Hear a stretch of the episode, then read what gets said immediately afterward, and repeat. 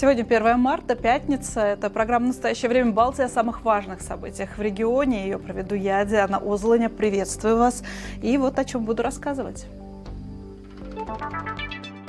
Частичная блокада польско-литовской границы. Выборочная проверка фур началась. При необходимости мы готовы усилить протесты. Польские фермеры проверяют, не выдают ли литовцы украинское зерно за свое. Литва закрыла еще два КПП на границе с Беларусью. Таким образом, сейчас в рабочем режиме, но с ограничениями на литовской и белорусской границе остается два пункта пропуска. О ситуации на границе и реакции местных жителей. И открытие в Риге международного кинофестиваля Art Dog Fest. Страх – это то, что съедает любого человека, а художника в первую очередь. Большое интервью недели с создателем фестиваля, режиссером Виталием Манским.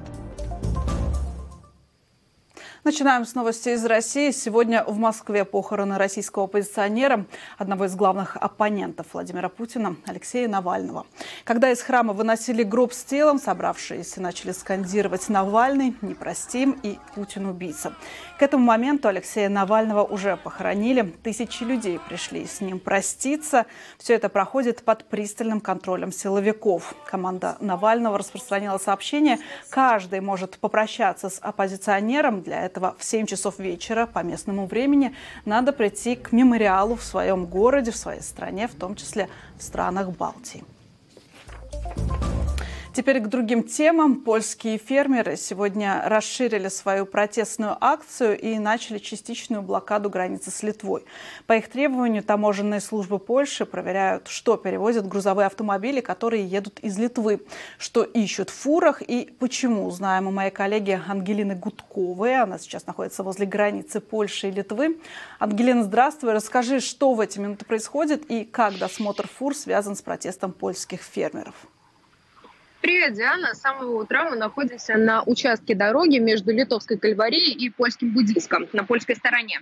Прямо за моей спиной стоянка, на которую польские пограничники направляют следующие из Литвы грузовые автомобили. Именно там происходит проверка грузов и документов. За этим следят сотрудники пограничной службы, налоговой инспекции, автомобильной дирекции и также полиции. За этим всем следят э, польские фермеры. Проверка выборочная. Польские э, службы открывают грузовики, проверяя, что они перевозят, и также пытаются выяснить, не выдают ли литовцы украинское зерно за свое, а также не перевозят ли они лицо, э, зерно российского происхождения. Напомню, что польские фермеры протестовали и раньше, и в центре Варшавы, блокируя границу с Германией, а также с Украиной. Во-первых, они недовольны сельскохозяйственной политикой Европейского Союза и зеленым курсом по защите климата. Это, по их мнению, приведет к большим затратам со стороны фермеров. Но самая большая проблема заключается в том, по их словам, что в Польшу беспошлино импортируется украинское зерно. Это снижает конкуренцию на рынке, а также вынуждает польских фермеров снижать цены на свою продукцию. А, переговоры фермеров продолжаются, и вот что об этом сказал один из организаторов акции. Мы общаемся с польскими и литовскими властями по поводу наших проблем. Очень сильно подталкиваем наше правительство к поиску соглашения по нашим требованиям, из-за которых и происходит протест. А есть ли результаты?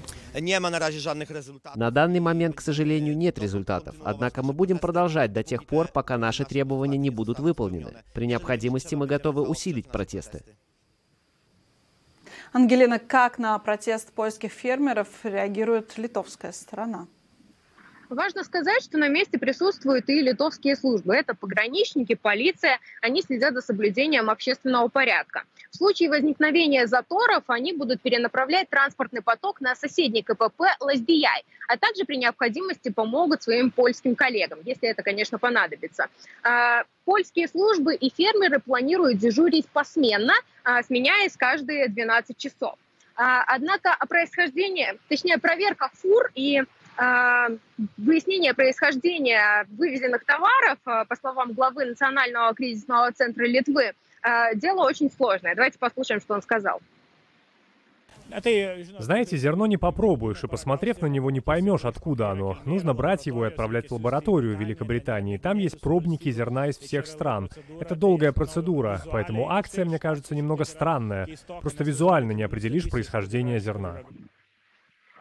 За время нашего нахождения здесь, на границе, где происходит протест фермеров, а, польские службы проверили уже несколько сотен автомобилей. Однако сообщения о том, что в литовских фурах нашли украинское или российское зерно, не было. Также отмечу, что министр сельского хозяйства Литвы в ближайшее время проведет переговоры со своим польским коллегой, чтобы как можно быстрее остановить частичную блокаду границы. Диана. Спасибо, Ангелина. Моя коллега Ангелина Гудкова прямо сейчас находится возле границы Польши и Литвы, где проходят акции протеста польских фермеров. А Литва сегодня в одностороннем порядке закрыла еще два приграничных с Беларусью пункта пропуска – Райгардас и Лаворишкис.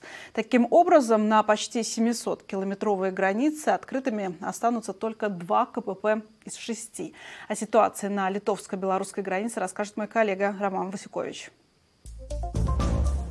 Пункт пропуска Лаворышки за моей спиной литовские пограничники закрыли сегодня ночью. Как накануне рассказали власти страны, в прошлом году через этот КПП проехало примерно 450 тысяч человек, среди которых приблизительно 310 тысяч белорусов и около 145 тысяч граждан Литвы. Главными причинами закрытия еще двух переходов власти Литвы назвали угрозу национальной безопасности. Официальный Вильнюс не раз заявлял, что белорусы, которые едут в Литву, могут быть завербованы белорусским КГБ и тем самым предоставлять угрозу для Литвы. Таким образом, по словам властей, и будет осуществляться более качественный контроль приезжих. Закрытие КПП также направлено на решение проблем с контрабандой. Э, Закрытие КПП поможет значительно лучше обеспечивать, чтобы контрабанда из Беларуси не попадала в страну. Как вы знаете, контрабанда – это источник финансирования белорусского режима, поскольку она контролируется самим Лукашенко и его окружением. И нам очень важно перекрыть этому дорогу. Таким образом, сейчас в рабочем режиме, но с ограничениями на литовской и белорусской границе остается два пункта пропуска – Медининкай и Шельченинкай, на которых с 1 марта запрещено движение пешеходов и велосипедистов. На пункте пропуска Лаворышкис мы побывали накануне и спросили людей, как закрытие отразится на их жизни. Поясню, что за комментарий независимому СМИ в Беларуси можно получить тюремный срок, поэтому некоторые в целях безопасности поговорить с нами согласились только на условиях анонимности. Ну, плохо, потому что мы ездим, там общаемся, наводим какие-то связи и прочее. Ну вот, а теперь это будет затруднительно делать. Труднее, наверное, будет немножко попасть на кладбище. Сейчас вот еду на кладбище к бабушке, там, к кре... крестной. Ну и так родственники, вот, кто в Быстрице, кто в Гудагай, в местечке похоронен. Ну и вот там двоюродные, троюродные живут там. Отразится, конечно, плохо, это моя работа. Я езжу работать в Литву уже много лет, и пока другой работы у меня нет. И, естественно, сейчас придется стоять очень долго в очередях или заранее покупать билеты на автобус. Конечно, отразится очень плохо на простых людях. У меня там собственный дом. Буду ездить теперь вокруг, через другую границу. Это намного дальше. Поэтому, сами понимаете, ну, поэтому что я должен сказать? Плохо. Лучше было бы, чтобы этого не происходило. В офисе Светланы Тихановской, который коммуницирует с властями Литвы, нам рассказали, что речи о полном закрытии границы с Беларусью не идет. Наша задача – это бороться именно за пассажиров, чтобы их под шумок тоже не забанили и не перекрыли, чтобы белорусы могли выезжать, э, чтобы коммуникация с внешним миром продолжалась. И, ну, и нас заверяют, в наших переговорах заверяется, что такого ну, не произойдет. Теперь в рабочем режиме из шести пунктов пропуска на литовской и белорусской границе остается только два. В ответ на закрытие двух пунктов пропуска власти Беларуси пообещали ответные меры. Роман Осюкович, Андрей Рашевич. Настоящее время.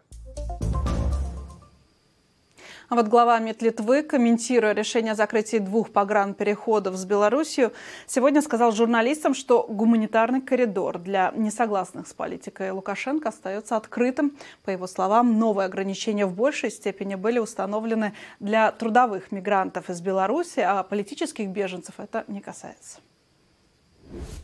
Двери прикрыты и правила немного ужесточили и изменили. Я полагаю, что на данном этапе этого должно хватить. Это довольно сильный сигнал, что в Литву должны приезжать те, кто точно знает, что они хотят здесь быть.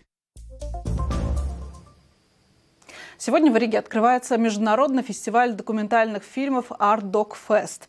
О главных премьерах фестиваля, о том, как война в Украине влияет на работу документалистов и о высказываниях авторов из России расскажет моя коллега Мария Андреева. Созданный изначально больше 17 лет назад в Москве, фестиваль Ардок Феста несколько лет назад вслед за своим создателем, режиссером Виталием Манским, переехал в Латвию. Сейчас фестиваль окончательно переродился и обрел новый смысл. Как говорят участники, Артдокфест – это территория свободы, свободы высказываний в первую очередь. В условиях нынешней цензуры в России подобные высказывания, как и сам фестиваль Артдокфест, находятся под запретом, а на режиссера Виталия Манского заведено уголовное дело. Российских картин как таковых в программе фестиваля нет, но есть авторы, которые снимают о России или из России, но они сейчас либо находятся за ее пределами, либо выступают под псевдонимами. Как ограничения свободы слова в России влияют и на документалистов, и на журналистов, мы сегодня почувствовали на себе, так как э, корпорация «Радио Свобода», «Радио Свободная Европа» и телеканал «Настоящее время» в России признаны нежелательной организацией, то сегодня мы не смогли поговорить с авторами, которые работают в России или которые собирают собираются туда поехать в ближайшее время, потому что сотрудничество с нежелательной организацией для них может быть опасным. Возвращаясь к фестивалю Ардок Фест, три больших темы фестиваля этого года. Э, в первую очередь Беларусь, массовые протесты 2020 года, белорусская оппозиция сегодня и картина о жестокости белорусских силовиков. Дальше это тема сегодняшней России, столкновение государственной машины с инакомыслящими, о смелости высказываний в общении между российскими политическими активистами и оппозиционными группами. И, наконец, тема Украины. Но, как мне рассказал накануне фестиваля, фестиваля Виталий Манский, хроники войны как таковой в картинах нет. Но война так или иначе повлияла на жизни миллионов людей, как в самой Украине, так и за ее пределами, и здесь, в странах Балтии. И эти изменения, эти человеческие истории всю ближайшую неделю можно будет увидеть на больших экранах кинотеатра. Подробнее о смыслах и контексте, в котором сегодня существует документальное кино, я поговорила с режиссером Виталием Манским, наше большое интервью программы. Сегодня в Риге открывается фестиваль, международный фестиваль документальных фильмов Артдокфест. Я видела в городе афиши, они в этом году в цветах украинского флага. Это показывает и содержание этого фестиваля в этом году. Вот о чем будет, о чем будут фильмы? Ну, прежде всего, я хотел бы заметить, что э, полное название фестиваля Артдокфест Рига. И э, место проведения фестиваля определяет и его степень свободы. Она безгранична. Мы э, говорим то, что думаем, показываем то, что чувствуем, приглашаем того, кто созвучны с э, тем пульсом времени, который окружает нас, в который нас э, втянула история. И поэтому эти цвета – это скорее позиция фестиваля, поддержки Украины в ее справедливой борьбе за свободу, независимость, за будущее. И у нас в конкурсной программе пять фильмов, связанных с Украиной. Но я, знаете, не хотел бы пугать зрителя таким э, как бы предощущением, что вот это, это какие-то такие э, формальные, важные там для галочки фильмы, что вот на злобу дня. Два года полномасштабной войны уже, да, немного больше. Как повлияло на высказывания документалистов? Может быть, э, картины стали жестче, какие-то темы острее? Ну, понятно, что сама тема войны, она все равно присутствует, да, незримо. Но вот вы заметили, какая-то трансформация произошла? Э, я бы сказал так, что такого именно вот о войне настоящего кино, а, передающего ну, весь или хотя бы часть вот этого диапазона трагедии, еще нет. Наверное, и, и связь этого с человеком, с судьбой человека, с судьбами людей, наверное, для этого все же тоже нужна дистанция, как для вообще большого осмысления. Но попытки э, начинают появляться. С другой стороны, мы видим огромную страну под названием Россия, в которой, да, из которой очень многие уехали, но в которой немало людей осталось, которые снимают документальное кино. И я, в общем, наверное, один из немногих людей в мире, кто ну, почти все видит, что там производится. И я могу сказать, что меня обескураживает, огорчает, тревожит, и я не знаю, какие еще эпитеты здесь употребить, вот это молчание огромной страны, огромной ар- армии кинематографистов и даже независимых авторов, Для них тотально войны не существует. Мы с огромным трудом нашли несколько фильмов, которые мы покажем. У нас есть программа такая «Нон-стоп. Мир в войне». А, там фильмы разных стран, и будет несколько фильмов независимых авторов. Они даже не титрованы Россией, потому что они де юры к России не имеют отношения. Они сняты, может быть, на территории России. А вот таких высказываний мало, потому что тотальная цензура, несвобода и страх, или, может быть, действительно э, людей в России, которые не поддерживают войну, меньшинство? Ну, очевидно, что людей, не поддерживающих войну, а, меньше, чем а, тех, кому все равно. Я не скажу, что за, мне кажется, это скорее какое-то безразличие и непонимание того, что делает их государство.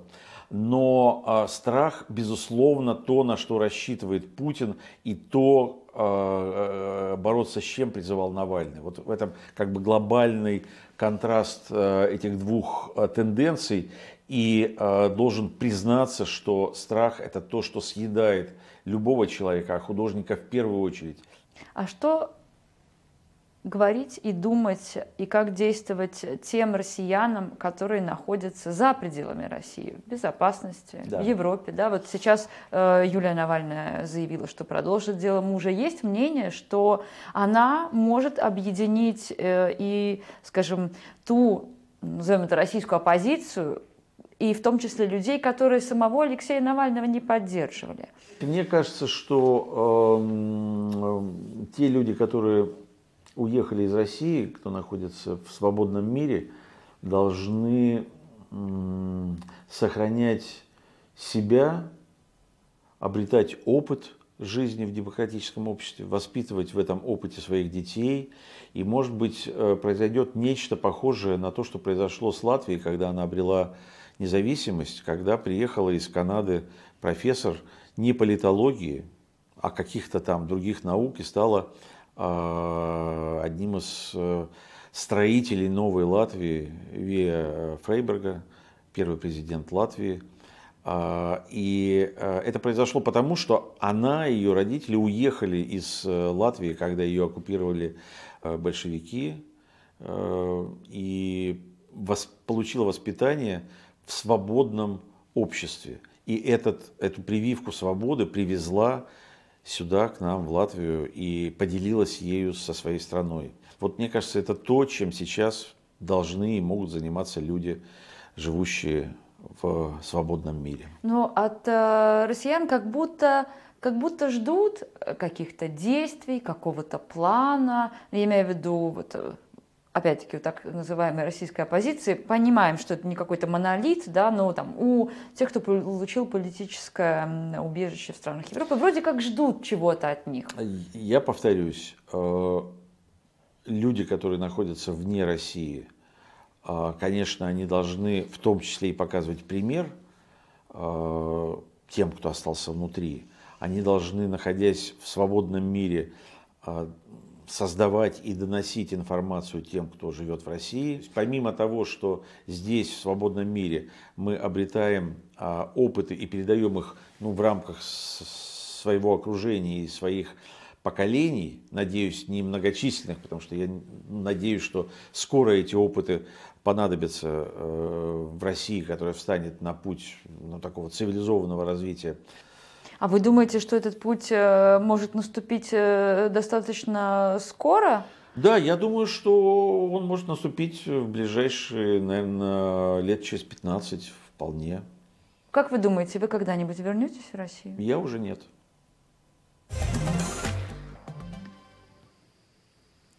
Есть новости по делу о брошенном в окно Латвийского музея оккупации коктейля Молотова. Сегодня ночью полиция задержала человека, который мог это сделать. Информацию подтверждает госполиция. В ночь на среду было разбито окно в кабинете руководителя музея. Экспозиция музея рассказывает о двух оккупациях, немецкой и советской. Это нападение было надо а, оценивать в контексте гибридной войны, говорит министр внутренних дел Латвии.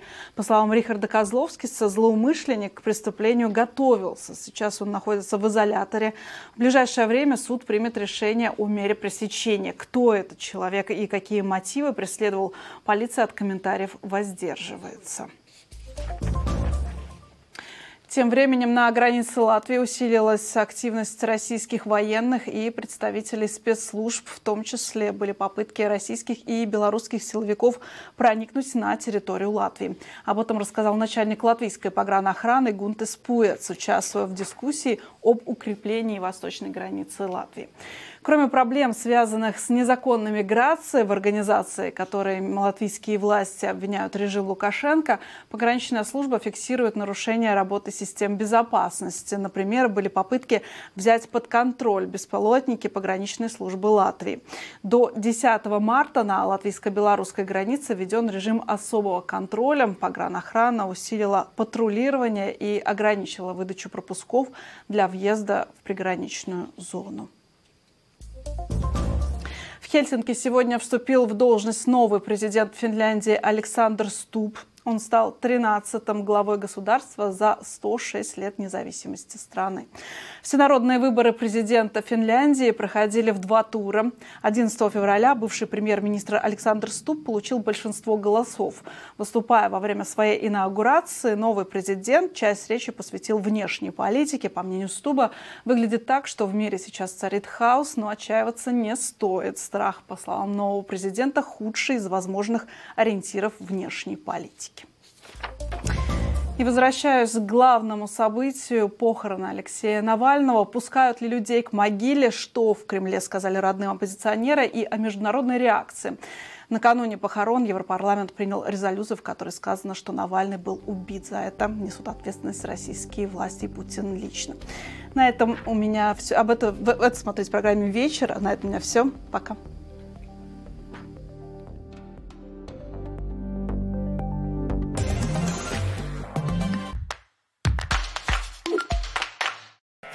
На нашей карте вы не найдете крупных городов и областных центров.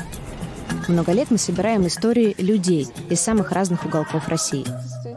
Про них еще принято говорить жители глубинки или провинции. Это может быть простой фермер, который кормит сотни человек, почтальон, что наматывает километры по деревням с тяжелой сумкой на перевес, или сельский учитель, отдавший делу всю жизнь.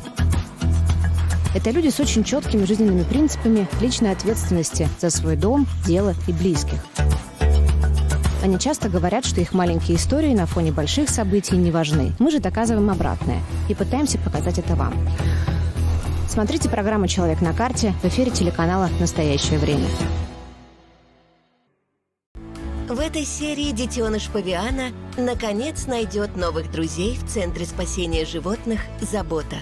Спасатели из Фонда дикой природы в Намибии воссоединят молодую самку гепарда с матерью после пары месяцев разлуки.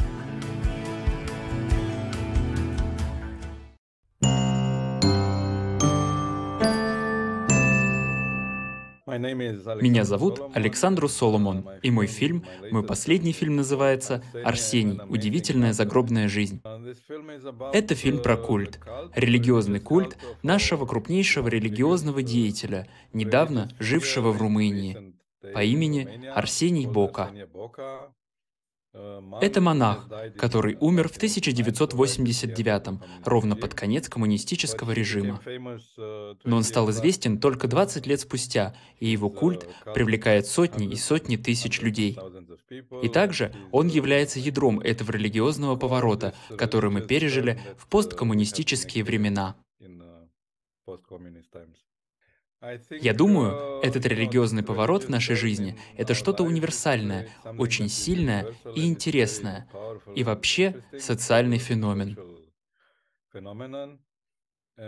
И я думаю, по крайней мере в Румынии, и знаю, что в других странах Восточной Европы коммунизм тоже иногда был заменен церковью, и вы можете видеть это также и в России.